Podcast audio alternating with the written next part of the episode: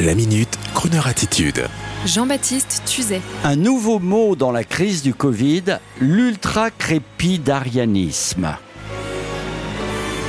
Depuis des mois, en mettant le gouvernement à charge, des dizaines de spécialistes devenus chroniqueurs réguliers dans les médias et surtout à la télé analysent, débattent, proposent mille théories et agitent le landerneau des confinements à répétition, des vaccins et des conséquences économiques et sociales du Covid. À tel point qu'un mot nouvellement usité et bizarre fait son apparition le mot ultra-crépidarianisme.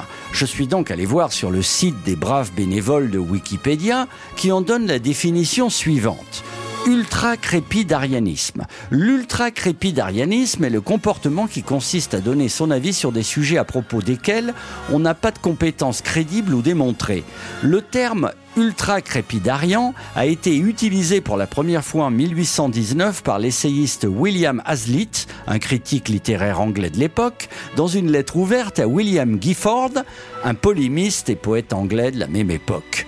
Donc cette semaine, pour briller un peu dans vos réunions Zoom ou Litchi, quand ça part en vrille sur le Covid, vous savez, en attendant que tout le monde soit bien présent à la réunion virtuelle, que Georges ait enfin compris comment mettre le son depuis son portable et que Charlène est enfin rejoint le groupe, quand les conversations à bâton rompu émettent soudain les théories les plus originales, nourries par celles de nos amis spécialistes du petit écran, alors là, vous pouvez lancer à la cantonade Allons, allons, les amis, la réunion va commencer, ne faisons pas dans l'ultra-crépidarianisme.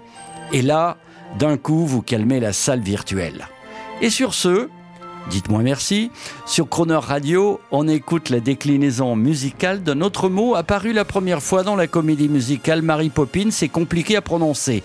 Et je vous rappelle le mot du jour ultra, crépi, darianisme. Pensez au darwinisme. Et sur ce, bonne journée. It's supercalifragilisticexpialidocious, even though the sound of it is something quite atrocious. If you say it loud enough, you'll always sound precocious.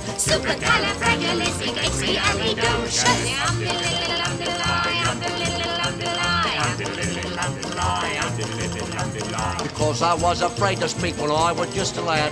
My father gave me nails a tweak, told me I was bad. But then one day I learned a word to save me aching nose. The, the biggest word you ever heard, and this is how it goes. Oh, supercalifragilisticexpialidocious. Even though the sound of it is something quite atrocious. If you say it loud enough, you'll always sound precocious. Supercalifragilisticexpialidocious. Under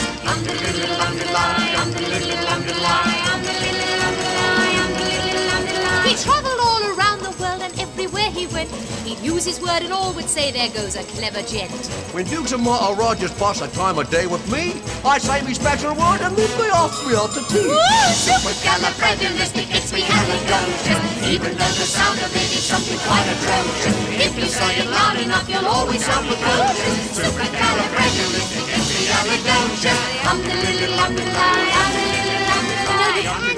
say it backwards, which is docious, ali, expiastic, fragicalibupus, but that's going a bit too far, don't you think? So when the cat has got your tongue, there's no need for dismay. Just summon up this word and then you've got a lot to say. But better use it carefully or it could change your life. For example? Uh, yes? One night I said it to me girl, and now me girl's me wife.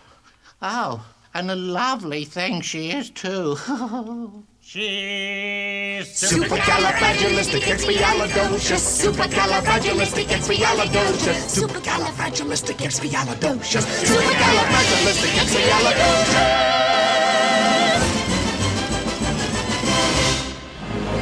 Retrouvez la Minute Crooner Attitude de Jean-Baptiste Tuzet en podcast sur le crooner.fr.